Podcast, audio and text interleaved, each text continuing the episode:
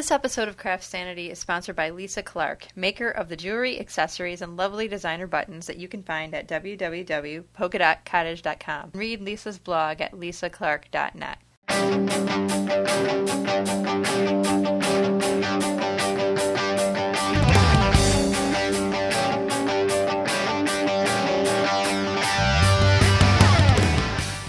Hello, everyone. Welcome to episode 87 of the CraftSanity podcast. I'm finally, finally done with this episode and so excited to bring you a conversation with Kayte Terry. She is the author of a new book that's out called Complete Embellishing Techniques and Projects. This is a great book. When I saw it, it was really pretty exciting because Kayte actually sent me a copy, an autographed copy that I will keep forever.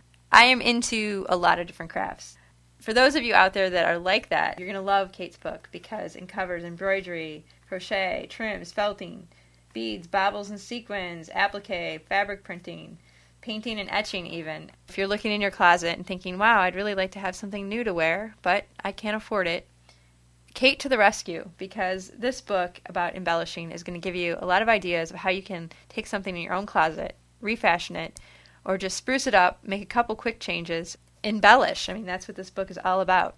Let me tell you a little bit about Kayte before we get started here. Uh, Kayte is a 31 year old stylist and crafter who lives in Brooklyn, New York. She's contributed to a number of craft magazines, including Adorn. She was a stylist and crafter for that magazine, which we really miss. I liked Adorn, and I'm sorry that it's no longer publishing. She also has a small line of crafts called This Love Forever, and she'll tell us the story of how she picked that domain name. She sells her work on Etsy and at craft fairs. And let me just tell you, Kayte really is a very nice person. I mean, truly. I uh, called her out a couple hours after our interview and said, um, Yeah, about that 90 minute conversation we just taped. Um, can we do that again? It's an absolute nightmare for me because, and I'm sure it was kind of a nightmare for her too, but I had taped 86 episodes of this podcast and never had a total system failure where I did not have any audio. Um, basically, what happened is I got off the phone with Kayte, my computer crashed. I thought, don't panic, Jennifer, you have a backup system. And I couldn't get my husband to check fast enough. I'm like, please check. Please just tell me it recorded. We were on vacation from work and we were heading to a water park with the kids. And then I thought, oh, you know, then I can go on with my day and not be freaked out. Well, only two and a half minutes of the 90 minute conversation had recorded on the backup system. We still don't know what went wrong there. However, now I use like a backup to the backup. So, yeah. Anyway, Kayte was very, very kind. We recorded the interview again. So, what you're about to hear is take two. This was our second try at this. And uh, I think we both did a great job the second time. It wasn't so bad the first time. And again, special thanks to Kayte for being so cool about the redo. Stick around after the show, and I will tell you how you can get to a drawing to win a copy of Kayte's book because I actually have an extra copy.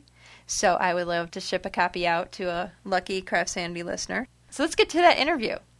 This long awaited episode 87 featuring Kayte Terry.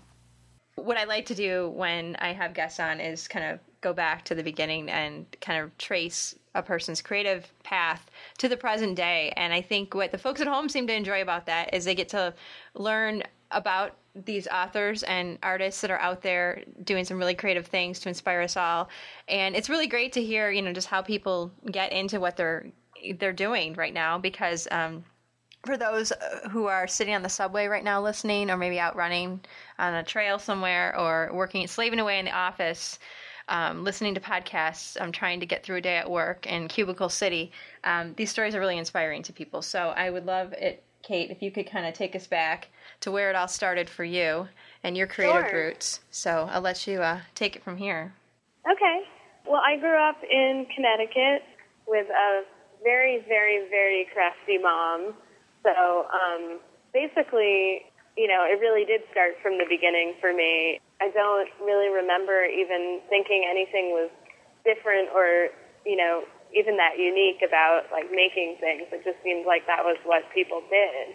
Um, all of my toys were handmade, and you know we would make most of our ornaments on our Christmas tree, and you know just everything was handmade. And my mom really encouraged us learning things through craft and you know making things with our own hands. And it was just a, a really nice way to grow up. Well, yeah, it sounds like that must have been really just great to have be surrounded by so much handmade stuff. Of course, as a kid, I, I know looking back at my own childhood, there's things I just really didn't appreciate until I look back now. I'm like, wow, that was really cool. But at, when at the time, do you remember? I mean, how did you feel about the handmade stuff? Uh, I don't. I think the like that part didn't come until I got, um, you know, maybe to be like in fifth or sixth grade, where I had to start maybe competing with other kids. You know, when I was really young, it was like this is great. You know, I I um, I think I probably grew up because my mom was so crafty, and she, um, my mom and my dad were both musicians. Um, and my mom was an artist as well, so, So you I said- grew you up said around a lot of musicians? other artsy people. You said you cut out a little bit right there, but you said Oh. your parents were. Um, both musicians. Yeah. Okay. And so- my mom was also an artist, so I I think I grew up around a lot of artistic people. Mm-hmm. When I was young, I never really saw anything else. There wasn't that feeling that was like, oh, all these other kids have Barbies. Why don't I have one? You, know, know, that doesn't happen until later. Yeah, well, I think actually there's something really good about growing up without a Barbie. Actually, I think it's rather healthy. Um, Yeah, I agree. yeah, I'm. You know, no offense to Mattel, but you know, come on, people, you got to do something about those curves. They're Yeah, not realistic. They got to come up with something better at some point. I mean, those Barbies have been going on forever. yeah, you- well, it's funny because I have a workspace downstairs, and I have a picture of, and it was back from oh geez, I want to say like '97 or '98. Now I'm dating myself. Back when I was in college, um, um, there's a they had in Self magazine they had an ad for I think it was the Body Shop I want to say, but it was a it was a um an overweight Barbie in Oh, plastic. I think I remember that. Yeah, and now I- I'm dating myself. Too. Yeah, I ripped that. I ripped that sucker out, and it's. I I found it when I was going through my relics, which I do from time to time. You know, to see what have I saved in all these bins, and I have that. Yeah. I have that up in my craft room, and um, you know, I don't actually do much work down there because it's mostly packed with stuff. But um, every now and then I walk in and kind of chuckle and say, "Yep, that's about the only kind of Barbie that's part of my life at this point." is the overweight Barbie, you know? But Yeah. yeah, so so so anyway, so you grew up with toys that were handmade, and you know, just in that, not really recognizing that that's anything different than all the other kids with the plastic Barbies all over the place. Um, Yeah. and at what point did do you think? And you said it was about sixth grade, sixth, seventh grade when you started to kind of realize, like, oh, other kids don't live this way. Yeah, um, we had a, at that point we had moved. Um, my parents got divorced, and we moved to um, a town um, in southern Connecticut, um, pretty wealthy town. And you know, at that point, now I'm really going to date myself, but at that point, everyone um, had like every girl had to have Guess jeans and Benetton sweaters. Yeah, I remember that whole phase. I never had a pair of Guess jeans, but you know, and I kind of thought, man, that's. I think they were like, what were they like, seventy bucks or something? They were They were pretty. really expensive. they were yeah. really, really expensive, and I just thought that's crazy, you know. Yeah. But yeah, so so you didn't have? Did you have Guess jeans or no? Did you get Well, to have some? I had them, but only because my mom taught me very early that I could go and get them at the Salvation Army. yeah, that's the best way to do it. Yeah, so I actually ended up having one of the largest collections of Guess jeans and Benetton sweaters, just because I, you know, I knew where to find them for, you know, five bucks. That's awesome. 70. That's awesome. Yeah. So you got to beat the cool Me a lot of good uh, practical advice when I was younger. Yeah. Yeah, and you know, and cool. The thing that's kind of neat too is that um, secondhand shopping is actually coming back. Um, I just interviewed a woman who her strategy for back to school to get her kids to go to the um, Goodwill and so forth is to call it "We're going vintage clothes shopping." Oh. and the kids like totally think that's awesome. But if you say we're going to a secondhand shop, they don't like that. So No. yeah, that's one to file away. But so you were able to amass a collection and um, but tell me what happened in school at that point when you were, you know, kind of discovering that you have this, you know, kind of a DIY lifestyle that you're living and other people were maybe more into the materialistic way of life. Um, I mean, I think there was actually a point where I sort of tried to hide it. Um, you know, I would kind of like, you know, it was this, it was like I wouldn't tell people that I got my, you know, all of my designer clothes at a secondhand shop or that like, you know, things that I had my mom made. Um, so there was definitely a point in my life where I was, where I kind of rejected the whole crafty DIY thing, but it was, it was pretty short lived. It was like you know maybe a year or two in junior high, and then I just kind of gave up because it just felt like it didn't really fit. Mm-hmm. Um, and then I didn't really fit. so, you know, it's, I mean, it's hard. I think, I'm sure it's hard for anybody, you know, going, I would never ever want to relive junior high again. uh, I can't say but, that I'd want to go back either. Yeah. I, yeah. Yeah. I, yeah. But, you know, be... you find like a group of people who are interested in similar things and, um, you know, you just try and get through it. And, you know, I just, I realized that I liked making things, and there was really nothing that was going to change that. What what and, sorts of things were you making at the time? Um, I think a lot of it was, you know, like altering, like just slightly altering clothing. Um, I was learning how to sew. My mom was teaching me how to sew, and um, like all of my um, bar mitzvah dresses. I had to go to lots and lots of bar and bat mitzvahs um, that were very, very fancy. And um, we made all the dresses for them. Oh, that must have been um, fun to do that. Yeah, and I, you know, I at first for a really long time I resisted really learning how to sew because it seemed so technical to me. Mm-hmm. But um, you know, years later, when I started kind of picking up sewing again, um, you know, I realized a lot of a lot of that knowledge that my mom taught me was still with me. I just had, you know, stored it away for later. I wasn't ready, I think, to really follow direction that well at that point. That's probably good. yeah, yeah. So, and it sounds like it all came out eventually. It, you know, you had to be ready to embrace sewing machine. Yeah, and I think it's nice also to like, you know, kind of learn in your own way. Mm-hmm. Um, you know, sometimes there isn't really a right way, you know, people always try and tell you that there is, but I think sometimes you can, you know, think of ways that are better, that are better for you, you right. know, and everyone learns differently. So, you know, even even though I I had a hard time learning things technically the right way, I I just kind of like, you know, fake faked it, and then finally I would figure out a way to do it myself. Well, it's. I remember that um, in your high school experience, you were able to um, kind of have an abbreviated high school experience, which I did. Seemed to work for you. So, tell us a little bit about that. Um, I left high school after my sophomore year to go to a small college called Simon's Rock College, which is part of Bard um, in the Northeast, and it's a um, it's a special college. It's it's a real college, not like a you know pre college or anything like that. You can start um, you start you know going to college right after either your sophomore or junior year of high school. Um, and the idea basically is that you know people do learn differently, and there are some people who just don't adapt well to the you know sort of traditional high school model of learning. Mm-hmm. Um, and it doesn't mean that they're not smart or capable or something like that. It just means that they you know they want to learn something differently. So um, I found out about it just by I had taken the PSATs, I guess my freshman year, and um, I just hated high school so much. and I um, I did really I found out I did really well on them, and I got this thing in the mail that was just like this little postcard, and it just said, um, you know, how would you like to go to college after your sophomore year of high school? And I was like, I would love nothing more. so I applied and I got in. And, so you were um, how old when you left for school for college? Then? Um, I was 15. I was almost 16. Okay, so you completed two years of high school. Yeah. Okay.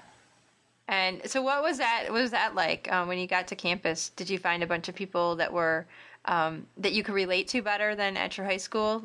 Yeah, it's very intense because it's so many people who, like, for some reason or another, just didn't really get along very well in high school. And, um, you know, suddenly you just throw all of them together and they're like, oh my God, there are other people, you know, like I can actually relate to some of these people.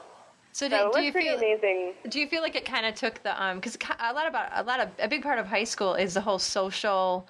Uh, you know the cliques, and you have you know the jocks and the nerds, and the or actually nerds is kind of a dated term now. Does anyone even say that? I don't know. I don't know. I don't think they do. You know, yeah, we are totally outing ourselves as ladies in our 30s, but um, you know, but I still consider my, we're still young, you know, but it's really funny. Oh, yeah. But yeah, I think the lingo's changed a tad, but um, but yeah, I mean, do you feel like that really just um, gave you some freedom that you didn't have because you didn't have to worry about if someone knew that your Guess jeans were from the secondhand shop, or you know, the fact that you're not totally into the whole. Um, clicking nature of what's going on. I mean, you could just focus on learning what you wanted to learn and be who you were. I mean, is that really what opened up to you at that point? I mean, what was that like to get? Well, I mean, I think there were definitely still there were still clicks. They were, you know, there were different kinds of clicks, but um, you know, I think like people found other people that they, you know, got along with or understood a little bit better. It was a, you know, a really small school Mm-hmm. and it was pretty intense. A lot of the classes were really small. So it was sort of easier to just find people that you could talk to. Um, you know, and they encourage people, I think, to like learn more about each other than in high school. I think in high school people are very like, they take everyone at face value Mm-hmm. and So- it's hard to get out of like one click, you know, and into another. Right. So it was a more mature learning environment. It sounds like, uh, where you, Yeah. I mean, the kids are still like 16 and 17, but you know, they're, um, I guess, being challenged intellectually in a way that they might not have been in their high schools. Right, definitely. Yeah. So, what did you study? Um, I mostly did art history classes with a concentration on women's studies. And that was sort of when I started thinking a lot about, you know, sort of the intellectual side of craft and, you know, like what is craft versus what is art and, you know, like if I make something with fabric, is that considered art or is it craft and that sort of thing. Um, you know, there was a lot of discussion about that in women's studies classes, um, especially the ones that I took um, at Simon's Rock because the the art history, um, the head of the art history department was also teaching a lot of women's studies classes. So it was really amazing that it just fit in so well with everything I wanted to learn. Oh, that's cool. So, for the first time, you were able to really tailor your education to what Right. you wanted to, to kind of the direction you wanted to go in life.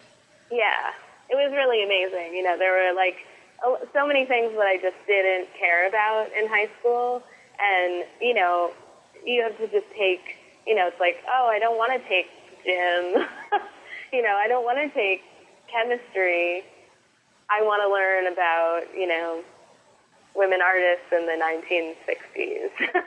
you know, and just to be able to actually learn that was pretty amazing. That is the best part about college is that you can take, you know, I took a class like the history of rock and roll and um, I mean stuff that you never imagined that you would have an option. Like in high school, you're not taking the history of rock and roll, you're taking world history, you know, which I think is important, very, very important that we all take world history. But, you know, it's just kind of cool when you can kind of go with a niche thing that strikes Oh, your yeah. fancy. So, um, so you were you were able to graduate then from college.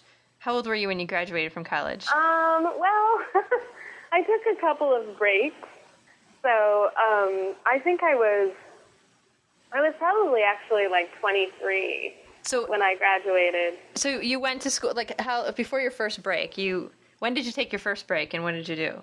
Um, I went, well, it, it started off not as being a break, but, um, my junior year, um, at Simon's Rock, they really encourage people to leave their junior year because it is such a small school.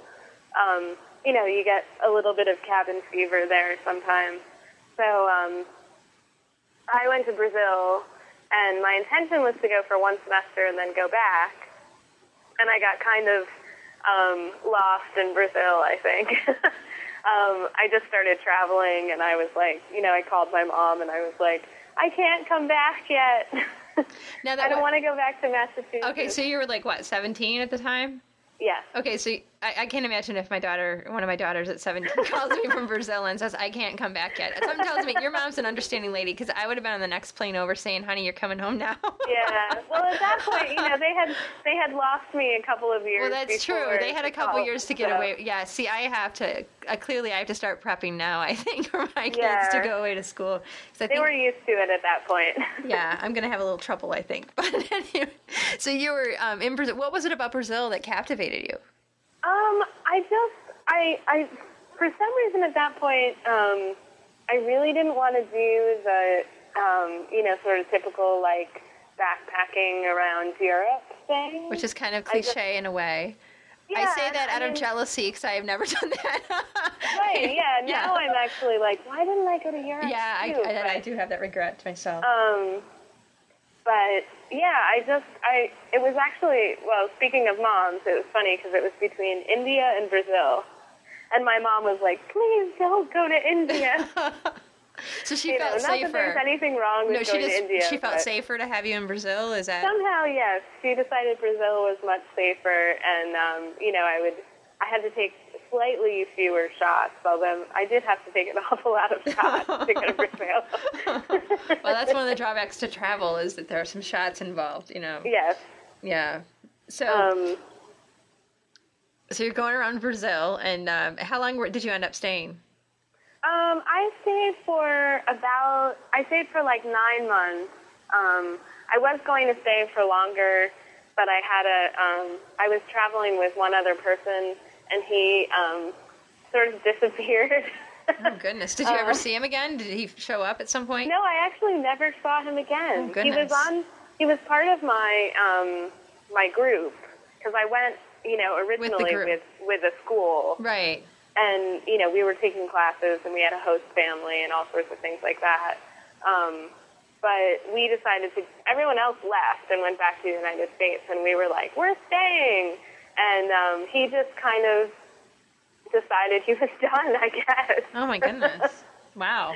so then of course there was another call to my mom like i'm coming home now so But then you Um, but then you didn't, or did you come home at that point? no i did i moved i actually moved back to connecticut Okay. Okay.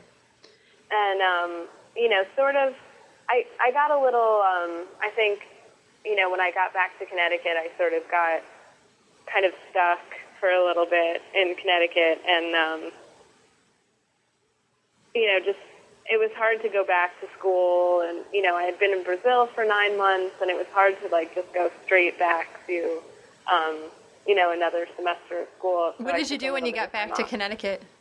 Um, I basically just worked, and I ended up getting. I, I um, just coincidentally ended up getting a job um, at this little boutique, and they had a bunch of stores around the country, and um, they had a, a visual manager who worked at, um, you know, who came into all the different stores and would do the windows and do the interiors of the stores, and that was when I started. Um, getting into that side of things. I had never even known that that was an actual job. Right. You know, I think don't- we just I don't know who I, who I thought was doing the windows, but like little um, elves come in and Yeah. set up these windows in glorious ways and then leave in the middle of the night. Yeah. Um, and I think I just was like, you know, one day, hey, can you tell, you know, can you teach me what you do? I just want to, you know, it looks really fun, and I would love to learn. And you know, little by little, he just gave me more responsibilities until finally, you know, he'd be like, we had two windows, and he'd be like, you know, I'm going to do one, you do the other one. Oh, that's cool. Yeah, it was great. So that's when you decided that um, you had found your calling. It sounds like. Yeah, because it was just, you know, it was really creative and um, interesting, and I could use so many different, um, you know, craft and artistic techniques. But also, you know, there's it's a job. Right. It's actually I think- paying. Yeah. Yeah, and you know, I growing up in a family that didn't have a lot of money, you know, you don't ever you always have that idea in the back of your head like, well, I do have to find a real job at some point. Like I can't just, you know, sort of I can't like, you know, bum around Brazil for the rest of my life. So that was your. So you had you kind of found um, a new calling then at that point. And what did you do after you uh, discovered that this was something you wanted to pursue professionally? Um, I decided to go back to school um, and major, actually major in visual merchandising um, in New York, in the city. So where did you actually go? Um, I went to a really small school called LIM, um, which and they basically have they have two majors. One is fashion merchandising and one is visual merchandising. And most people actually do fashion merchandising. So I had a really great teacher, and I I had her almost like to myself. Wow. Yeah, it was pretty amazing. Yeah, that's pretty awesome. Yeah, so I mean, she, you know, also kind of just took me under her wing and was like, you know, you you seem like you're really serious about this. You know, let me teach you everything. So. Wow, that's awesome. Yeah, it was great, and I got I ended up getting an internship. Um, I think my last semester there that ended up being, you know, sort of my first real job outside of college. And what were you Which was, doing for that um, internship? There, um, the company I work for is a fabric company called Dazian, and they specialize in fabric for um, the entertainment and events industries.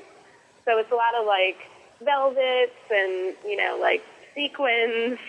That's pretty awesome. And so your job was to market that fabric, like, or I mean, merchandise the fabric, so when people came in to buy it, they could kind of see it in cool displays, kind of thing. yeah, we would do different. Um, we had a showroom, and we would do different displays all the time, and um, you know we would have like sort of shows every year. Whenever there were big like textile shows in the city, we would have shows in our showroom, and you know have people in and stuff like that. And it was it was mostly like you know big orders to the trade.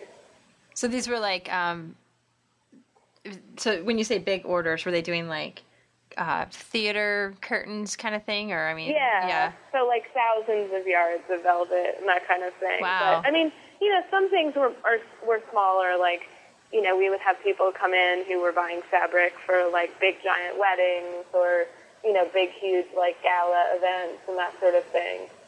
Um, so it was cool. I mean, it was all you know kind of glitzy, over the top fabric. But it was fun. And Were, were you able to was- snag any of that fabric to like Yeah. reupholster your couch in sequins or something? Well, I Uh. had a um, I had an ottoman that I covered in like a Dalma- Dalmatian print velvet, Ah, yes. you know, and it was like you know the, I guess the mid or mid nineties, so that was more you know a thing then. yeah. Well, no, I think it's quirky. I think that's cool. You know. yeah, Because I think anytime you can walk into somebody's house and you know it's um it has a distinct something you know and if there's a whole it sounds like you're the you're the type of person that can well you can merchandise you know and and set things up so you probably have some cool installations so yeah. I'm always like I'm very very involved in making my house. Like my house has to be you know my way. and um, much to my, sometimes, well, my husband is very, very good at understanding about that sort of thing. But um, you know, I I can never like move into a house and like leave the walls unpainted or you know like not hang things up on the wall, even if I know I'm only going to stay for like a year. It just has to be done. Well, I think that's great, especially if you know what you're doing when it comes to you can pick out great fabrics that match with you know great you know um, just your little pillows and all that going on instead of just having a, a cluttered mess. Um, yeah, I love I love doing all that stuff. I mean, for me, it's kind of it's one of those like never ending things. It's where- always kind of changing a little bit. Yeah, like I get to one, you know, I get to a point, and then I'm like, I hate it. Let's change the whole thing. you know? Well, I guess you're used to um, also being in a business where you know the, the the window changes quite frequently in a store. So, you do you feel like you have to change up your surroundings as if yeah, I think so. Like I think I have a quicker, like, um, like my attention span maybe is very short or something like that. Is it by seasons also- that you try to redecorate, or by seasons, or is it just whenever it occurs to you to change something? I guess it's whenever it occurs to me. I don't pay that much attention, I think, in my own house to the seasons. Um, but yeah, I mean, like my kitchen for a while was very like 1950s, and then I just was like, I hate the 1950s. I want it to be Scandinavian and modern, you know. And Yeah. I just will sudden, you know, suddenly decide like I hate a paint color, and then you know it just has to get changed. And I can't think about anything else. I'll just walk into the room and just be like, I hate this room. so for you, it's like in order to get anything else done, you have to address the room situation. yes, yes, definitely. Well, and you know, I mean, it's like from working in display and visuals, you know, we would change whole rooms all the time. So it's like you just think, oh, it's not going to take that long. It's not a big deal. Right, because you've done this a million times for work. Right. Right. And like when I look around at my cluttered office right here and I think, man, I could really use some help. Um, and I think this is going to be a major undertaking. yeah. So so you were working um, at the at the store that for um, selling the huge quantities of of fabric to the glitz and glamorous folks. Yeah. And then uh, from there, you got a pretty interesting job after that, which I think. Uh, can you tell I us about did. that? Yeah. Well, um, the fabric company sort of did a, a major overhaul, and they moved. They actually closed down the showroom and moved everyone out to New Jersey. So I was commuting from Connecticut to New Jersey every day, which was insane. Which is how many And, um, hours? How many hours is that? How many hours were you? Um, well, sometimes I would get a ride with my boss. so it was like, but still, it was two hours in the car each way. Oh my goodness. And then if I had to take public transportation, it was more like three. Well, I, apparently you and your boss got along really well. Like, Most of the There's a lot of people out there who would not want to be in a car for four hours a day with their boss. yeah, I mean, sometimes I would actually just fall asleep. oh my goodness! So you trusted your boss too to get you there safely. You know that's Yes. funny. So you I would. I think I was also too young at that point to realize that I probably shouldn't just fall asleep in the car with next to my boss, but it never occurred to me back then. so you lived you to tell about it, and um, so that is that. Yeah, geez. And so how long did you last making that commute? Not very long. I think I lasted a few months. Oh my And, goodness! um, I thought you were going to say like a few days, but no, No. A, few, a few months. My goodness! I was a trooper, and they, I'll say. you know, they changed my whole job, and you know, my job became more office related, and um, I, you know, you hit that wall. I think at some jobs, especially, I haven't had an office job in so long, but you know, from what I hear, From what you know, your friends people- tell you, yeah. people just kind of like stop working. And, you know, and I, I basically just like surf the internet all day long, and um, that was kind of when I got back into. Um, it, I was sort of getting back into crafting anyway, um, and I was just sort of like aimlessly searching the internet, looking for like you know something. Like I, I guess I didn't really know what I was looking for, but I was just looking maybe for other people who you know were young and kind of like cool, but were also crafty.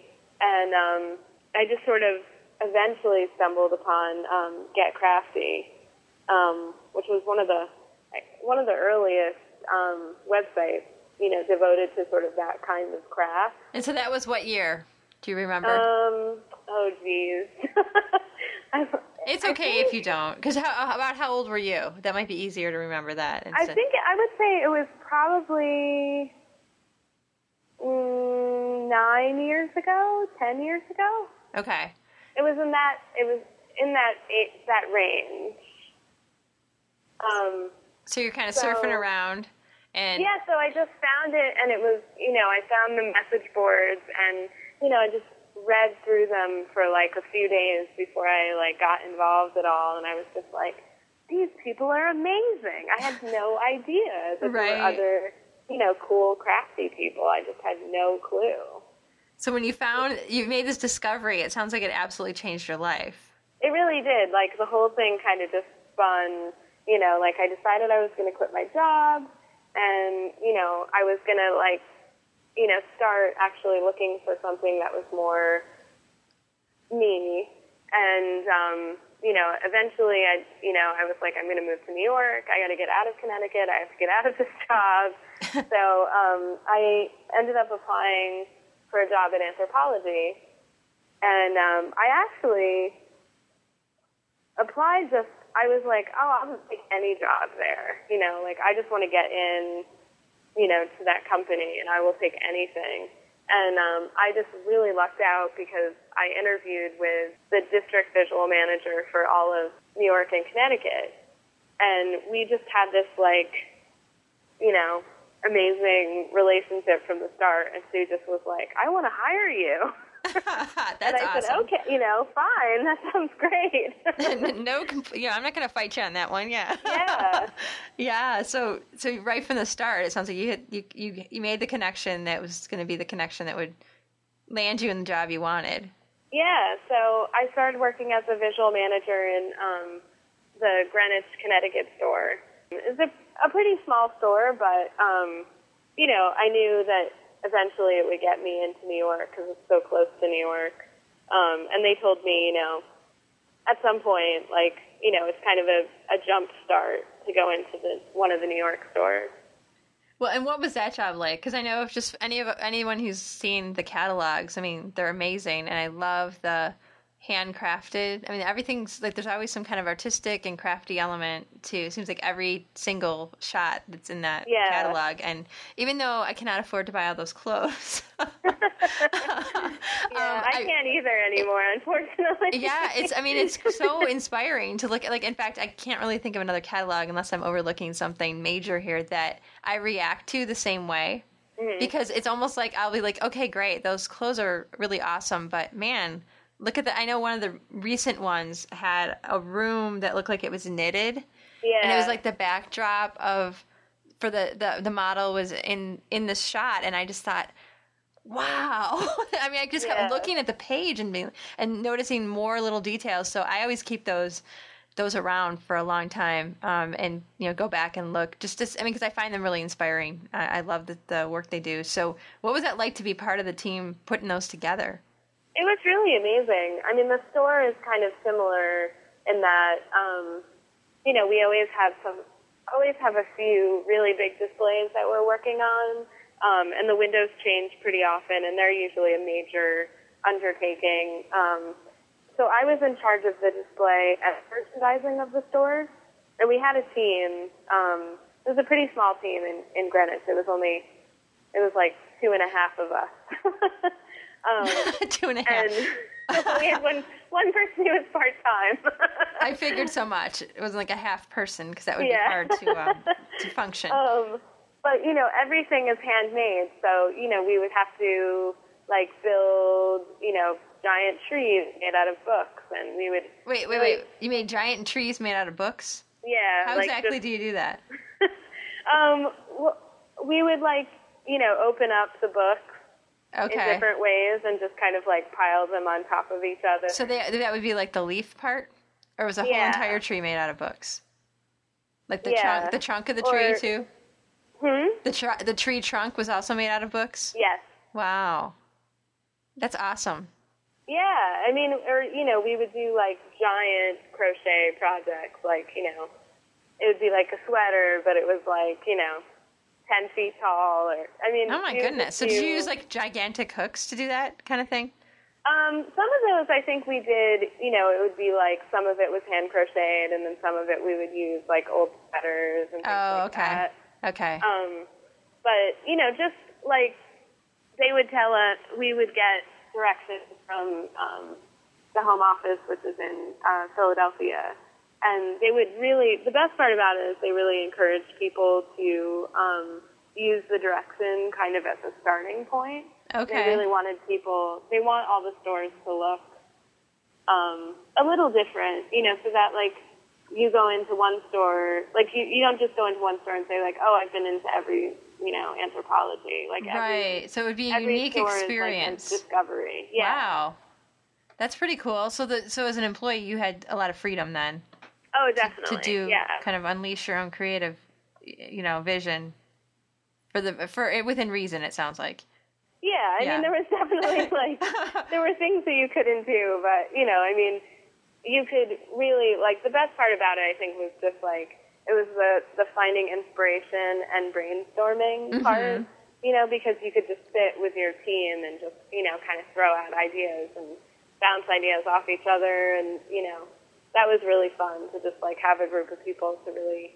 Um, you know, because you're you start with one idea and it's just it can go in a million different ways, and it's really cool to see how that happens. So are most of the people art majors that are in that line of work, or do you have some people who are, um, you know, coming from other backgrounds and just happen to be really crafty and artistic? They had a lot of different um, people. I mean, they tend to actually not hire people who were who have had a lot of, um, you know, who are kind of like in typical merchandising jobs. Okay, Like they, would hire people who were art majors. They, we had, you know, like some film people, like people who had worked in like the costume or the set department. okay, Um, there are a lot of sty you know, like prop and photo stylists who work there, um, like textile designers, that sort of thing. wow. So what a great mix of people to be hanging out with.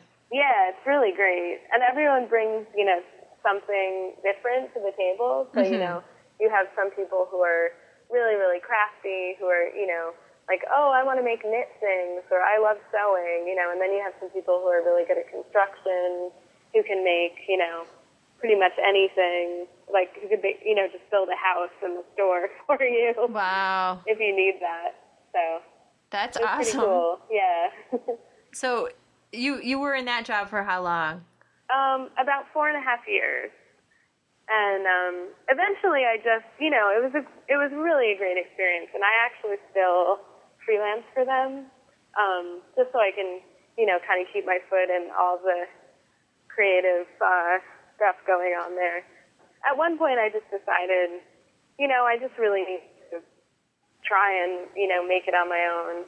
Originally, I I had this whole idea that I was going to quit and I was going to, you know, just stay home and make things all day long and sell them at craft fairs.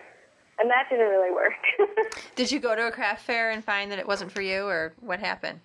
um, I mean, I've I've always I had sold at a bunch of craft fairs, like um, you know, I've I've sold at all the Renegade craft fairs in Brooklyn, and I had done a bunch of other craft fairs that were sort of in that vein, like the indie craft fair sort of thing. Mhm. Um, but I just, I'm not someone who can make multiples of things. Um, I like to make one of a kind things, and I, you know, I start making one thing, and I'm just like, okay, I figured out how to do it, and I like this, and I would like to move on now. and that's not something you can do if you want to sell things. Right, right, and also, you know, it's a lot more time consuming if you're dreaming up a whole new concept for every item too. You know. Yeah, So- and I would have to charge. You know, I would make things and be like, okay, I'm gonna have to charge five hundred dollars. right, and if you're at Renegade and the and the person at the next table is charging forty for their, you know, you know, apron or whatever, um, yeah, you might have a hard time competing with uh, reeling in the shoppers at that price. Yeah, So, it just It, it just wasn't for me, I think. But you know, I did learn really quickly that I love I love working sort of in craft for a living, and I wanted to do something that was you know related to craft. I just like needed to find something different than just making things and selling things. And so, how did you go about finding that other thing? Well, I I started working actually at Adorn magazine, and um, I knew Linda Permann, who Mhm. um, was the craft editor there, just from um, like at crafty uh, meetups and like the whole craft community in New York. So um, I was lucky enough to just you know meet with Christina, who is the editor there, and um, you know show her my portfolio and talk to her, and um, they hired me as a uh, prop stylist. So I started working for them, and um, you know, as I I worked on the first issue, and then you know they'd be like, oh, can you make a couple of the projects this this time around? And then like the next issue, they'd be like, can you make more projects? and then I started working on the blog. So I just got really involved in working at Adorn. It's very sad that it's gone, but um, yeah, it is really sad because I, I like that magazine too. Yeah. yeah. But And- you know, I mean, it was like just such a great experience because it was such a cool, creative magazine, and you know, it was kind of similar to Anthropologie in that you know it was like a really great team environment where like people were just kind of like bouncing ideas off each other and you know talking about like oh this would be cool if you did it like this and you know um, that was when I was really like okay this is what I like to do because I had never actually um, you know I had never written any instructions before or you know like attempted to show people how to actually make things hmm So this so was a great experience. it really clicked like, oh, I actually really like this. This is what I think I'm, you know, really good at, you know, because I only have to make, I just get to make one thing and then teach other people how to do it. hmm So you don't have to do 50 carbon copies. Right. And by by that point, when you're um, working with Adorn, had you you already started your website? Um, yeah, I think I started my blog, um, like just after I left Anthropologie, probably like in the end of that summer.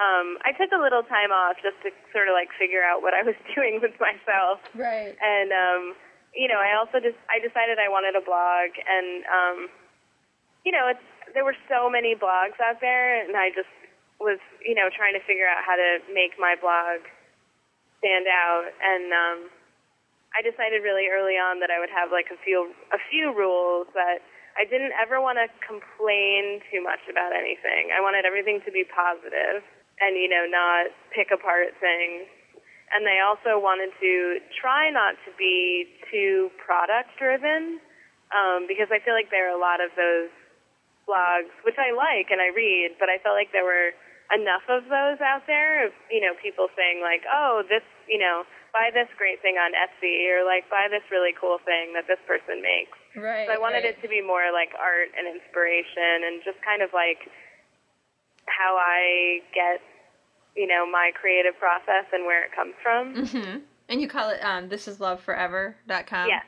And how did you come up with the name? Um, well, my um, it's actually from uh, my husband and I. Our wedding rings also they just say "Love Forever" on them.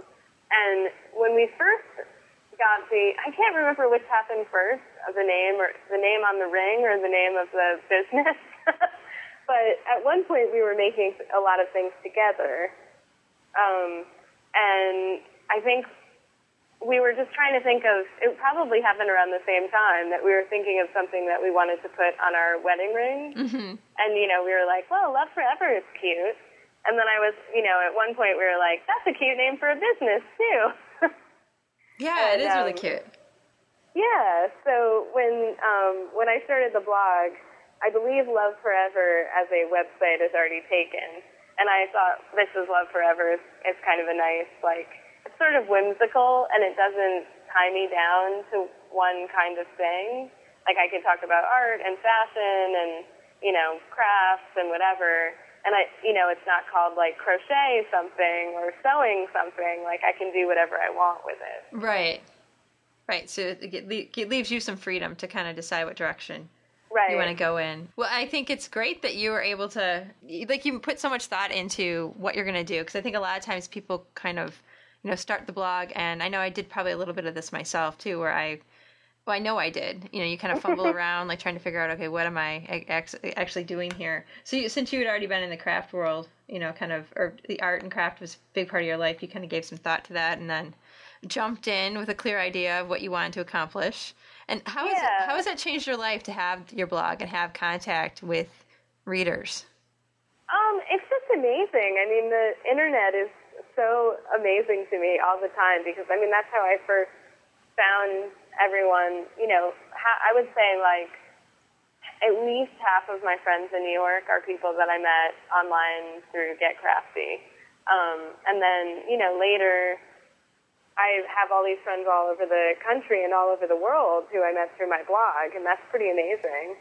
Um, I just went to um, Renegade San Francisco, and there were so many people I knew there from you know San Francisco and LA and um, pretty much all over, and even people who came up to me at my table who were just like, "I read your blog, I love you," you know, and I was like, "Oh, okay." That's cool. I mean, it's kind of weird, but it's also kind of, it's just amazing. And especially when it's like, you know, someone who you also, you know, read their blog and love their stuff too. It's like this, you know, you have this mutual admiration and, you know, you can, like, how else would I have ever found that person? Right. I mean, it is amazing how it just connects people that you wouldn't have any other way of meeting. And yeah, it's, uh, I know we wouldn't be talking no, if, not at all. I mean, so many things that you know I have in my life would not exist without you know having like this amazing craft blog and you know website community. And so it sounds like um, when you were at Adorn, that's when the, actually the door opened for you to write the book, Complete Embellishing Techniques and Projects. Yeah. So ex- um, tell us a little bit about how that came to be. Well, the book is actually published by a British publisher um, called Collins and Brown, and um, they, uh, wh- my editor there um, at Collins and Brown, had actually worked um, in New York for the same company that puts out Adorn, and um, they were looking for someone to write this book, and they they I guess they had had someone even who was writing it before, and they were really looking to just kind of get more involved in you know like what people in the crafting blog world are up to, and you know people who post projects on Flickr. Like they wanted to get involved in that world a lot more, so they contacted um, Christina at Adorn, and Christina recommended me, and it just worked out. And so it was pretty amazing because I mean, it just really, for me, it came totally out of the blue. You know, like, oh, I'm going to write a book. okay. and you were, did this really quickly. I understand. I did. Yeah, it was. Um, it was like probably. I don't want anyone to think that I rushed it because I really didn't. Well, I was really surprised when you told me because how long did you say you wrote, you you basically hold you were just holed up in your house like did not yeah, do anything else. I wrote it in like two months and did all the projects, which is Um, fast, but. Um, you know, but you know, and with my my lifestyle as a newspaper reporter, um, I'm always on a daily deadline, and I do my craft column in like three hours, and you know, then just hope for the best. No, I'm, I'm kidding. I I do try to put a little more care into it, but it you know, it's it comes out pretty quickly. Um, so when you're Yeah. focused on a project, I mean, you focused on this book project and pretty much made it your sole responsibility. And were you still had at, at that time had Adorn already stopped publishing, or were you It still had. going? It was actually like almost exactly at the same time. Okay, so I guess it worked. It, it, the timing w- worked out to be pretty good for you because if you didn't have the job at Adorn anymore, you could focus right. on this project. And. I had actually been working at. I usually do a lot of. I help out at Anthropologie during the holiday season. okay, So I had just finished working there too, because usually things stop, you know, around Thanksgiving Right. as far as like visual display goes. So I actually started working on the book like the day before Thanksgiving, and I flew out to do the photo shoot on January 7th or 10th or something like that. And I brought, I had, a, I had shipped out all the projects, but I brought, you know, like this suitcase full of like fabric and thread and all sorts of stuff with me. to help merchandise the photos. Yeah. Yeah. well, you're like the perfect person to have along on a photo shoot, I'm sure. they were probably thrilled, you know, um, to have somebody that could actually. I mean, this is what you do. This is what you excel Yeah. at. So this had to be really cool. For was it fun to be there for the photo shoot? Was it? It was. I mean, I actually wasn't. I wasn't the um, the stylist for this book because um, because it was in London, and it was just. It would have been so hard. You know, when you're a stylist, you have to bring like you know piles and piles and piles of clothing because you know for every outfit you have to sort of offer you know like five different options. oh goodness. So, you know, I knew there was no way I could ever bring, you know, I can't bring that much stuff with me to London. you would have had to come over on a boat with a big crate of stuff. yeah, just me. oh my goodness. just me in a boat full of clothes. Wow. But um, I did all the uh, how-to shots for the book, and I was the hand model as well. Well, that's cool. So you have Yeah. literally your hand is in this book, literally. So you Yes. were you were able to um, be, and it's interesting because it, it came out first in the United States because it's out now in the states, right. but it's not out yet overseas. So that's that's It that's should be out, um, yeah, within the next couple of weeks Okay, so um, in in the UK and the rest of Europe. well, that's pretty exciting. Yeah, I'm really excited because it's like a whole, you know, I got all excited about the first release, and now I get to get all excited again for the, you know, Eur- UK and European release.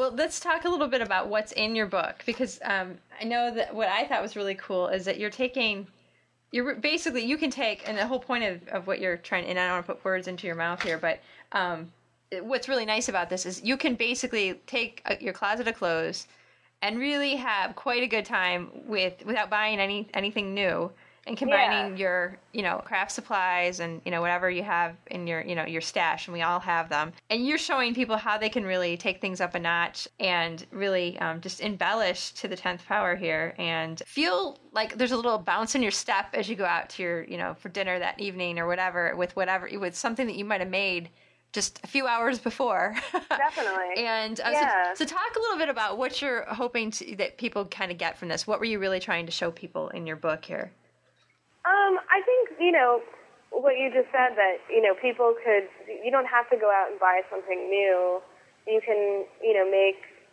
some of the things that you have just lying around, you know, like everyone has like sweaters in the back of their closets or, um, you know, I have like all these skirts that are just like stuffed into, you know, corners of my closet that you don't wear them and, you know, you're like, why do I even have this? But I mean, you can do something amazing to those things and, you know, um, I used to, or still often do, um, you know, sometimes I go through my closet and I'm like, oh, I don't like anything in here. And if I have a couple hours before I go out, I can make a totally new outfit. And, um, you know, I mean, you can even like do some sort of embellishing on, on one thing and then like change it slightly, you know, like a couple months later. Right. I just want people to, to know that like they can, you know, make something really cool without, you don't have to make something from scratch or, you know, go out and buy like yards and yards of fabric and all these different tools and, you know, all sorts of things that you can just take like a t-shirt and, you know, do something really cool to it. Well, and I think there's almost something more sa- eh, more satisfying in some respects when you take something that is in your closet and something you didn't go out and pay for, you know, like go and say, I need a new outfit and go out and spend $50 to $100 on some outfit to, to take something you already own and turn it into something really fabulous kind of i think that that's really quite a kick um, to be able to do that and not have to spend the big money maybe no money. Well you, you've already bought these supplies at some point in your life. You know you made the initial investment but nothing beyond that and i think that's really pretty cool and so readers are going to have a great time with this book um, if yeah. they haven't seen it I mean, already. I'm always my happiest, like if I, you know, make something myself and someone asks me, you know, like, where did you get that? And I'm like, oh, I made it, you know? Like, it's so cool to be able to say that. yes and then have people not really they can't tell that you made it which is really kind of cool you know it, you know it doesn't look like oh that's about to fall apart you know it's really Right. high quality um, so you're, you're Yeah. covering everything from um, applique you even have some painting and etching that you're you're doing so Mm-hmm. it's not just all things you can wear um, it's all about embellishment and uh, you've done some interesting things with yo-yos transforming a I love yeah, yo-yos. and, and really kind of um, embracing the yo-yo um, and, and embellishing uh, the yoke of a blouse there, um, or in, in making it into something completely different than what you started with. And did this um, blouse in the book have sleeves when you started, or did you just take a tank type? It had a different um, yoke to it, and I just um, like I seam. I used a seam ripper to take the yoke off. Okay. It was just like a simple yoke that was about the same. It was like the same fabric as um, the blouse. now, do you have any? um, oh, I'm sorry. Go ahead. Go ahead. Oh, you weren't I finished just with that. you know with things like that, I always think you know I think people think something like a yo-yo, and they're like, oh, country quilts and that sort of thing, like grandma kind of thing. Not that there's anything wrong with that because I love grandma style too. Yeah, But yeah, um, yeah. you know, it's cool to think like, oh, yo-yos are actually really sculptural. You know, they're really pretty, and you could make them into all different kinds of things. You don't need to just use them for one thing. And you know, sometimes you can, like, I know I I buy on eBay. I buy all these lots of, um, you know, like vintage quilt material and that sort of thing. And sometimes you can like really score and get like thousands of yo-yos. Oh yeah, and they take a long time to make. Like if you're gonna make all of them yourself, that would take Yeah. a while. Yeah. So you're able to, um, you know, reap the the benefits of someone who had them and didn't know what to do with them or get tired of them. well, do you have advice for people who um, maybe are eyeing their closet, um, or maybe they're walking through a secondhand shop? Or their friends about ready to throw out a bunch, pitch out a bunch of clothes, and you know you see something and you're like, okay, I have this thing, but I think what happens, I know what happens to me is I'll have the intention of like kind of re, you know, refashioning something, but then there's that moment where because I haven't done a whole lot of it, I kind of hesitate and I'm like, hmm, you know, if I cut the sleeves off, I can't really get them back on the same way. Or um, if I cut this skirt, I have a skirt that I'm actually going to be dismantling and um, I got it on sale and it was like this deeply discounted skirt and it's way too big, but I thought I could make two aprons out of this and want to embellish it and all that good stuff. But the thing is, when I look at it and I have my scissors in my hand or the seam ripper and I'm kind of like, you know, maybe tomorrow because you can only really do this once. You know, I mean, Yeah. you, you know. So, do you have any advice for people who are, you know, they pick up your book and they're like, okay, these are great ideas. Now I got to make that first cut. or rip that first seam? I think part of it is just like going for it, you know, just like not having any fear and just dealing, you know, because I mean, a lot of the time it's things that you weren't really using anyway. Exactly. You know, it's like, oh, it's this T-shirt that's too big, or Right. know, that isn't that flattering. It's like you're not using it anyway. Right. And isn't it funny how we can suddenly become very attached to those things in their current state when we're about to Yeah. hack them up with scissors?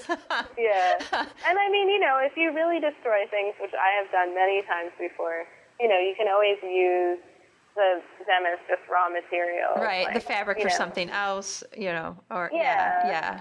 Like So- if you destroy a sweater, you can cut up the sweater and use it for felt for you know something else. right. So, So I think a lot of it is just like I mean I do it myself, so I always have to say this to myself, like just cut, you know, or just go for it because you know I mean it's it's generally things that you aren't really using in any way. Right. And, um, I think another fun thing to do is have you know like kind of have a, a group of people over to work on things together. right. So you can Um, kind of ask you know, for some advice. Yeah, I always like the whole aspect of, of teamwork, especially in crafting.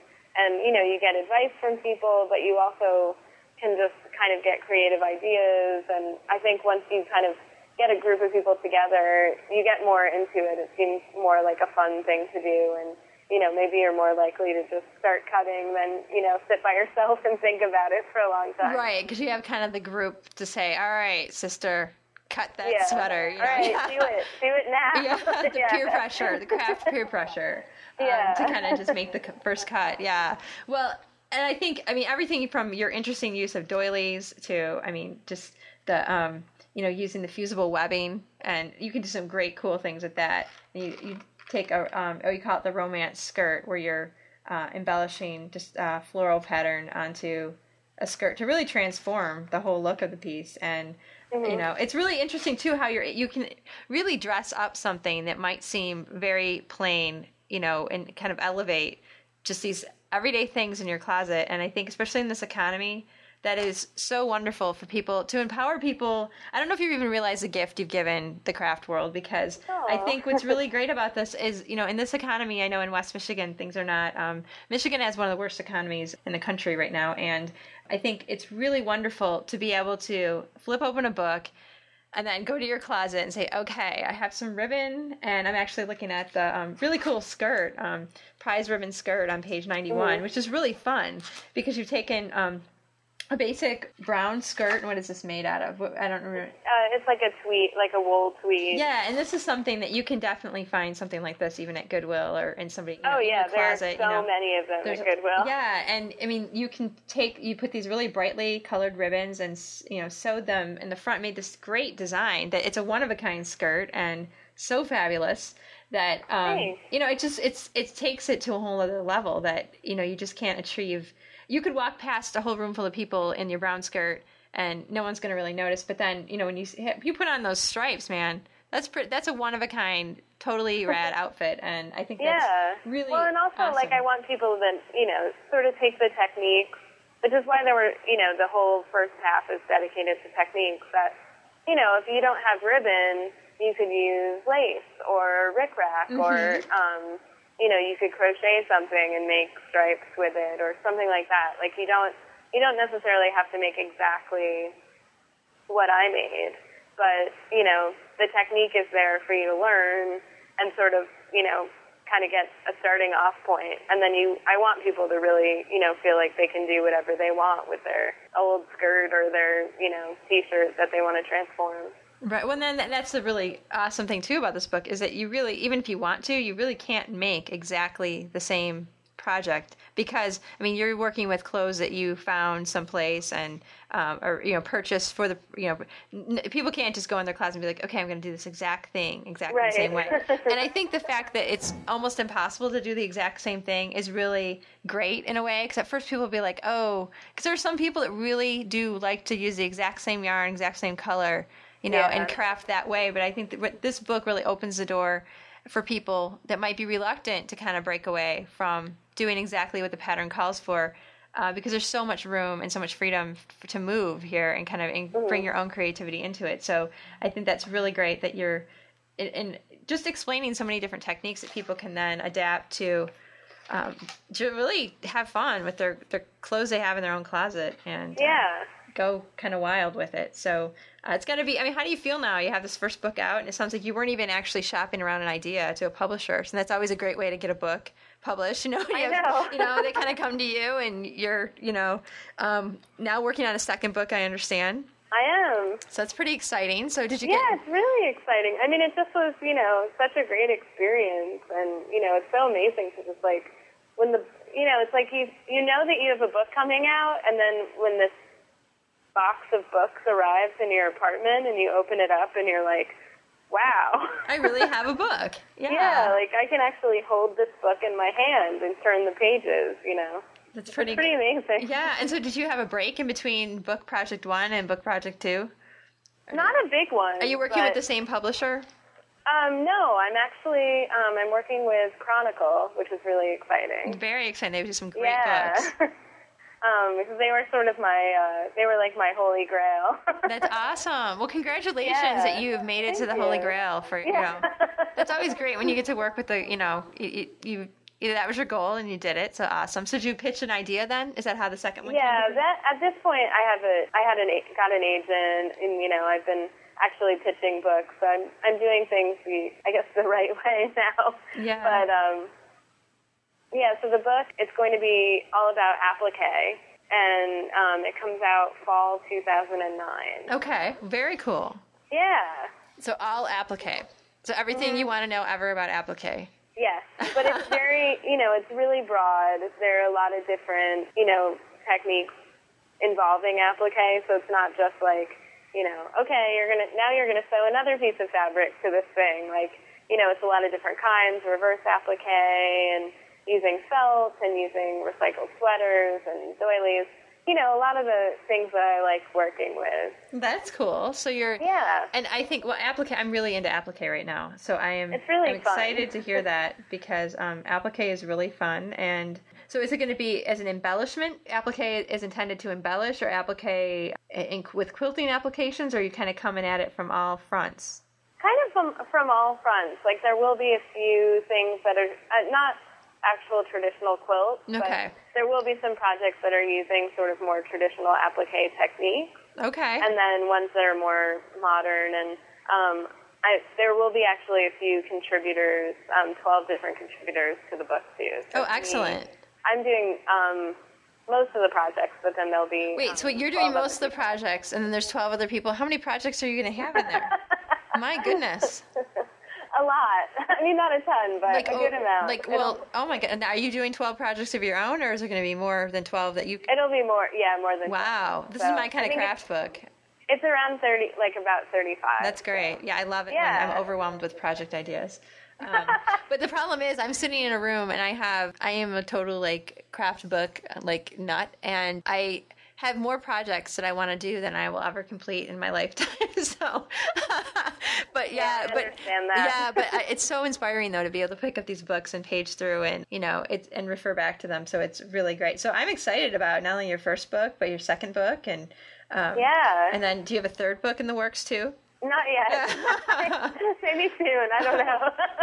So you're um you're working on book projects, and what are you doing? Do, do you have another job that you go to, or are you really doing freelance work? Still working with? um, uh, I just do freelance work, but um, I've been working a lot for a new magazine called Craft Stylish, and they have a website and a, and a print magazine. Um, so I've been doing some styling for them, and also doing a lot of projects. And I um, am a contributor on their blog. So that takes up a lot of my time. yeah, I can too. imagine. Yeah. Well, that's really cool. Yeah, I have not seen Craft Stylish yet. I need to. I've seen their website, but I have not seen the print form. So I'm gonna. To, Yeah, you should definitely look. go check The magazine is really great. It's um, Who's the publisher you know, for that magazine? uh, Taunton. Okay. Oh, yeah, yeah. Okay. They do uh, Um, Threads magazine. Yeah, and so stylish. Okay. Um, and they they're kind of you know in a similar vein to Adorn. It's sort of you know geared towards the omni crafter to people who you know really like to make everything and you know kind of see crafting as a lifestyle. there seem to um, be a lot of us out there.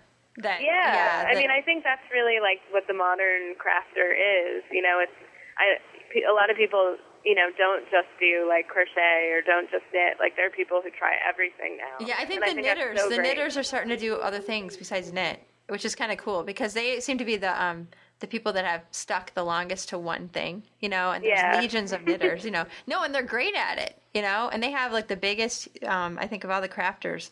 Uh, there are a lot of knitters out there, but it's really interesting because I'm hearing more knitters saying, "Oh, you know, I'm trying to incorporate crochet into my knitting," which I think is so great. You know, Yeah. when people branch out. But there's also some serious benefits to sticking with one thing, though, too. Because if you just have a yarn stash and not a fabric stash and a yarn stash and oh, your glue guns and all this kind of stuff, you know, I, I mean, know. they're- I have stashes for. I mean, I even have yarn stashes, even though I don't actually even.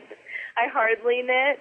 yeah, well, my stashes have stashes. Okay, I mean it's it's I mean it's pretty serious, but um, yeah, it's it's but I think it's really fun to bounce between the things. So it sounds like you found a great way to to really find your your calling in life. You know, to be a crafty woman and actually make a living doing it, which is wonderful. Congratulations. Thank you. Yeah. It's, yeah, it gets easier. The first year was pretty hard, but it gets easier every year. Yeah, now are you married to an artist or a crafty guy too, or is, um, my husband actually is very crafty. Yeah. He was, um, yeah, he does silk screening and um, he does a lot of other kind of strange things. Like he he brews his own beer. oh, excellent. But and he actually taught me how to crochet Really? when we first met. Yeah, Very cool. So then you knew you had a keeper. I did. Yeah, that was imme- it was immediate. Like he was. I think the second time I met him, he was wearing a scarf that he had made himself, Oh wow. and I was like, I like this guy a lot. Where did you meet him? Where did you meet your husband? um, I met him through through other friends. Okay. And so how long have you guys been married? Um, we have been married for two years and a few months. Okay, excellent. Congratulations. Yeah, thank you. And that's great to have someone in your life that understands your lifestyle with the whole, you know, crafting obsession, you know, that's really cool. You know, why Yeah, must yeah. I mean, things. he's sold with me at a couple of craft fairs, so he understands. I mean, when we were both selling at craft fairs, like one room was completely covered in silk screens and paint, and like the other room was covered in like you know little pieces of fabric. and it all made perfect sense to you guys. yeah, Yeah, and I mean, we were both like, the house looks insane, but there's nothing we can do about it. We'll clean it up after the show. Yeah, and- pretty much. And you just hope you come back with nothing after the show, like you sell out completely. Yeah. Yeah. what do you think as far as like the you know the future of crafting? I mean, do you think what direction do you think it's going to take? Because it seems like sewing is really all the rage right now. Because it seemed like when things first started to get the crafty scene really started heating up, knitting has been really big, and um, you know now people seem to be gravitating toward their sewing machines, which I think is fabulous. Mm-hmm. Uh, what do you think? Uh, where, where do you think we're headed next? it seems like people are just learning all these new techniques. Like, you know, there was there were a lot of suddenly there are a lot of printmaking books that are out. Yes, I just you I just reviewed um, Lena Corwin's. I hope I'm saying her name right. Am I saying her name right? I hope I'm saying. Mm-hmm. I think so. Okay. that would be really bad. I'm like giving her a plug and I mispronounce her name. Um, but wouldn't be the first time. But, but and and uh, Lotus. yeah, book, Lotus too. book. Yeah, Lotus has a great book, and um, yeah, hers came out a little bit before uh, Lena's, and um, Mm-hmm. yeah, it's just just it's so. And so I, I love these print books because it's like okay, now I can make my own fabric and then sew with it. What I mean, how great is that, right? yeah, I mean, I think like in that sort of you know the the the vein that things are moving into, like you can you know sort of start from scratch and make everything yourself, which is so cool. Like you know you can. I mean, I guess at some point we will all have to. Well, there was the craft uh, issue about weaving. yeah, I you was, can weave your own fabric and then print it, and then sew a dress. Yeah, yeah. I I am a weaver. I have like a floor loom, and my looms have looms. Like they gave birth to baby looms. It's ridiculous. but um, yeah, that's and see that's the problem is I have these visions of going from like sheep to you know the uh, spinning and then weaving and then all this because I have all these all this equipment to do all these things. I just don't have the time in the day. Yeah, but- I know. I wish days were like 48 or you know, 60 hours long Yeah, or something. especially or I if didn't need to sleep. I don't know. yeah, especially if you're not working for somebody else. Like if you can just Yeah. have your own time, your leisure time could be extended. Um, that would be wonderful. But you're right, though. It is really interesting how people are trying to do learn the whole process. Like they don't want to just buy yarn so much. I mean, there's a lot of people wanting to make spin their own yarn. And I remember when I mean, I, I just it seems like ten years ago I got into felting and. I was taking workshops at like Fiberfest, you know, trying or learning from people who were coming to the Weavers Guild meetings, and um, you had to go to a special. It's almost like you had to know a special knock on a door to get a, a, a, a needle for felting, you know, for needle felting.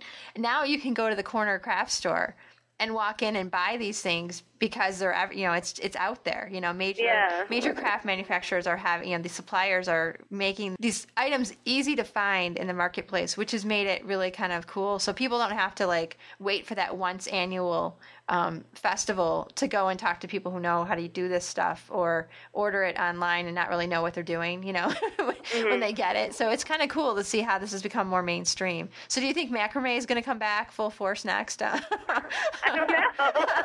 I'm just kind of thinking. I'm, I'm just trying to think of like what hasn't come back, you know, like full force. And I'm thinking I haven't seen a lot of people doing latch hook. Um, I've seen yeah, not yet. the latch hook with polo. But I'm sure they will. So, Yeah. I mean, I de- yeah, I definitely think people are just sort of like, oh, show me more craft techniques. You know, like Right. I know how to do a few things, and I just want to learn more. Why do you think, think, that? Great. Why do you think that is? I mean, why? I mean, I know you and I have been crafty all our lives, so maybe we're not even the people to answer this question. But what do you think? I mean, why? Why do you think people are wanting to be crafty at this? I mean, with such a fierce like thirst for it at this point. I think that, I mean, I think it kind of ties into the whole, you know, general DIY lifestyle where, you know, a lot of people are really wanting to, you know, just make everything themselves or at least learn, you know, like where things are coming from. You know, I actually just got back from my, um, I belong to a, a CSA, which is uh, Community Supported Agriculture. Yeah, I just went to my CSA today too. Oh, yes, I was that's eating. funny. I was eating watermelon from the CSA. Right Oh yeah, we got a watermelon today too. Yeah, we got um, cantaloupe. And um, yeah, I just came back from my from volunteering a couple of hours ago for them. And um, you know, I just see more and more people getting involved in that sort of thing. You know, I mean, I'm sure some of it is the economy, and some of it is more and more depleted, uh, you know, natural resources, and you know, just people wanting to be more um, educated about where things come from and you know what they're putting into their bodies or what they're putting on their bodies and that sort of thing. I agree. I mean, because I think it's you know, for me, this has always been something that I valued. You know, being able to make something. I got a great deal of satisfaction from that at a small, at a pretty young age. But it brings me so much joy to see people, you know, coming together um, and you know just wanting to learn how to do these things. And yeah, so I I really hope that we all can keep this going like indefinitely. Me too. I would love that. yeah, I think it's great, and I love it when I see new craft books coming out, and and it's great the variety that's out there, and I think everyone brings something really cool to the table. You know, if you have something you're passionate about, by all means pursue it, because it sounds like your path was, you know, when you were, you know, 14 years old and feeling like, man. This is kind of tough, you know. um, I mean, it, it's like you you found the direction, you know that that brochure came in the mail from the school that turned out to be the perfect place for you at that point in your life, and that led you in a whole other direction. Um, do you think that if you would have gone to the traditional high school, do you think that you'd be in a different place right now, or do you think you would have eventually have found your way to where you are right now? I probably at this point would have been, you know, would have found my way, but I think it would have taken maybe a little bit longer because, you know, I think I think I was, you know, sort of at a point in high school where I was just like, oh, I don't even want to go. I don't want to go to school anymore. Yeah, and that's you know? and, see, and that's the part that that's uh, there's probably a lot of kids out there that feel that way, or maybe some of the moms or dads of kids that are saying that you know they school just started and you know they thinking, man, I don't want to do this. Um, but yeah, I mean, if you can look for opportunities that might be a little non-traditional, that um, sometimes can really make all the difference in the world. So Yeah. that's great that you were able to to pursue that. So it's it sounds like, and now you're making fantastic contributions to the craft world. So I think that's I want to thank you on behalf of all the crafters out there for what you're doing. Oh, you're welcome. Wonderful, and we'll keep following you on your blog. Uh, this is love forever. I got that right. Did Yeah. Okay. And um, and um, Complete Embellishing Techniques and Projects is in bookstores now. And um, if you happen to be overseas in England and you want to check out the the version there, what is it called overseas? It's called uh, Creative Embellishing. Okay, so pretty pretty close, but um, Yeah. And what happened is the publisher in England sold the rights to Creative Home Arts here in the United States. Is that how that worked? That, Yeah. Okay, so that's why. In case people were wondering, why are there different titles and what's going on?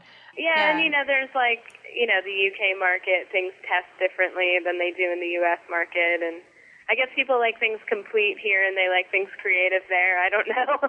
Interesting. Yeah. So is the book going to look about the same, or just the layout's different? And um, Have you been the, able- some of the design is different. Okay. It's a square book instead of a rectangular book. okay. Um, and there's just one photo on the front. Oh, okay. But um, but all the projects are the same, and you know all the techniques are the same. The whole content is the same. Well, I'm excited for you. Your first book Thanks. and um, your second one in the works. So you're on your way. But you don't, Yeah, you don't need hope you don't need me to tell you that. I think I think you're um, you're very well established. So that's wonderful. And I'm and again I thank you for your your patience. Um, Certainly. Take two. I think I think we um I think we both did a great job second time here. Um, Yeah, I think I think we definitely nailed it I think we did. I'm glad we had the rehearsal. So is there anything else that you'd like the folks at home to know about you and your your work? Um, well, there's one other thing that um, I am uh, part of an Etsy group um, of sellers in New York called the uh, the New New Group, which is uh, New York, New Jersey, Connecticut. So we're the we're the tri-state area, um, and we are actually doing a couple of shows coming up featuring um, all the work of the, the members of the new new new group. Well, first, our the blog is the new new.blogspot.com. Okay. We're going to have a, a holiday show in the city on uh, December 13th. Okay. So you guys are going So- well. You guys are busy. Yeah. So are you making a lot of stuff to sell then, or are you going to be selling copies of your book, doing a signing? You- Um, I think for the one in September, I'm mostly going to have copies of my book and, you know, just a few other things that I have to sell. Um, the holiday one, I'll I'll go into full holiday gear for that one. what do you plan on making? Um, I'm not sure yet. I always I always have some new thing that I'm working on, but I usually do um I do a lot of like patchwork um kind of collage style things. Like clothing Um, or other things? Um some some actual like pieces of art that oh are yeah. collage. Cool. And then some I do like tote bags and coasters and eye pillows and pin cushions. So it's all a lot of like little fabricy accessories and that sort Like of thing. perfect stocking stuffers for people. Yeah. Excellent. Great for holiday. Yeah, and you can get. I mean, in sticking with what you really love to do is you can make a bunch of little things, and they're not all you know the same pin cushion. You know, so that'll be fun. Yeah. Yeah. I like using a lot of vintage fabrics and that sort of thing. So, you know, kind of by their name, like they can't all be the same just because, you know, I only have like a scrap of this one fabric or something like that. Well, so, that's really awesome. So it sounds like you're going to have fun with that, and um, Yeah. well, I'm really glad we got a chance to talk again. Me too.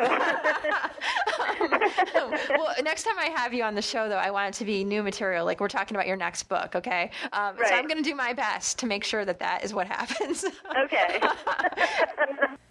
Special thanks to Kayte for being such a great guest, and again for her patience and agreeing to spend another 90 minutes with me. I really appreciate it, Kayte. You did a great job. And if you'd like to get into the drawing to win a copy of Kayte's book, Complete Embellishing Techniques and Projects, go to craftsanity.com and leave a comment under the write up for podcast episode 87. Tell me about embellishing, anything embellishing related. Um, what have you embellished lately? What do you hope to embellish? What questions do you have regarding this? Let's try to kind of get a discussion going about embellishment. Post your comment by Sunday, October 26th, and we'll do the drawing and announce the winner. Speaking of winners, Lori in Massachusetts was the winner of the So Betty fabric. Thanks to all of you for entering. It was really fun to read all of your ideas for the talented So Betty team to possibly take up and make into fabric. And thank you, folks, for contributing the fabric. Check out the So Betty store. There's a link from craftsanity.com if you're looking for some unique fabric. And again, I'd like to thank Lisa Clark for sponsoring this episode of CraftSanity. Lisa is the maker of jewelry and accessories and very lovely designer buttons that you can find over at polkadotcottage.com. Lisa makes buttons in a variety of eye catching color schemes, and many of these buttons are created to coordinate with popular fabric collections. So head on over to polkadotcottage.com and read Lisa's blog at lisaclark.net. Thanks again, Lisa. I really appreciate your support. If you'd like to become a sponsor of an upcoming episode of the CraftSanity podcast, visit craftsanity.com and click on the sponsors link, and you'll get some information there. A few housekeeping things before I let you go. I am still working on the submission guidelines, and we'll have those up very soon for those of you who want to start contributing to craftsanity.com. As I announced in my last podcast, I am going to be taking submissions because I want this to be a place where we can kind of just have more content that's craft related and there's so many things that come across my desk that I just can't get to myself because I still have a day job and I'm a mom and I do a lot of things just like all of you do. We're all doing quite a bit. Since I can't do it all myself, I'm thinking there's a lot of talented people out there and I'd love for you to be part of this. Also, I'm very excited to report that yeah, that Amy Butler show, we're getting close to the Amy Butler massive giveaway.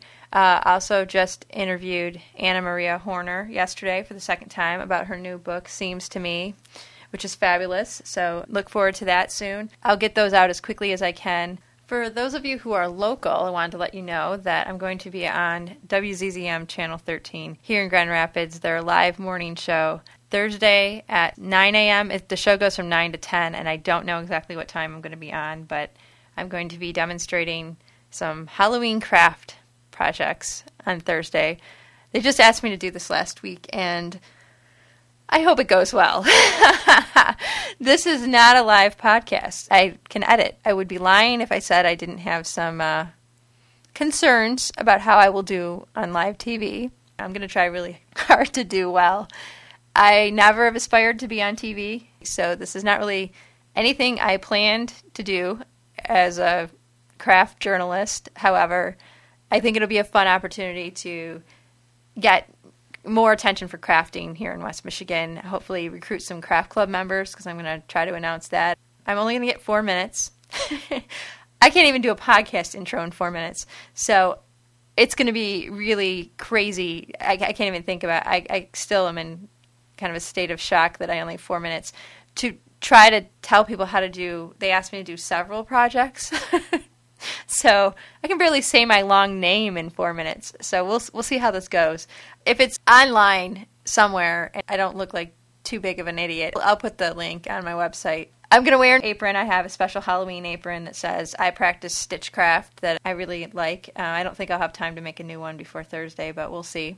So yeah, so think happy thoughts for me on Thursday. I'm gonna need all the good karma I can get that day. I'm not gonna do an after show today because I've rambled on long enough. I will be back just as soon as I can with another episode. In the meantime, craft sanity, my friends. It works for me. Thanks for listening to the CraftSanity podcast with Jennifer Ackerman Haywood. Visit craftsanity.com for more information about today's guest and links to subscribing to the podcast. Want to support the show? Follow the link to vote for CraftSanity on Podcast Alley once a month.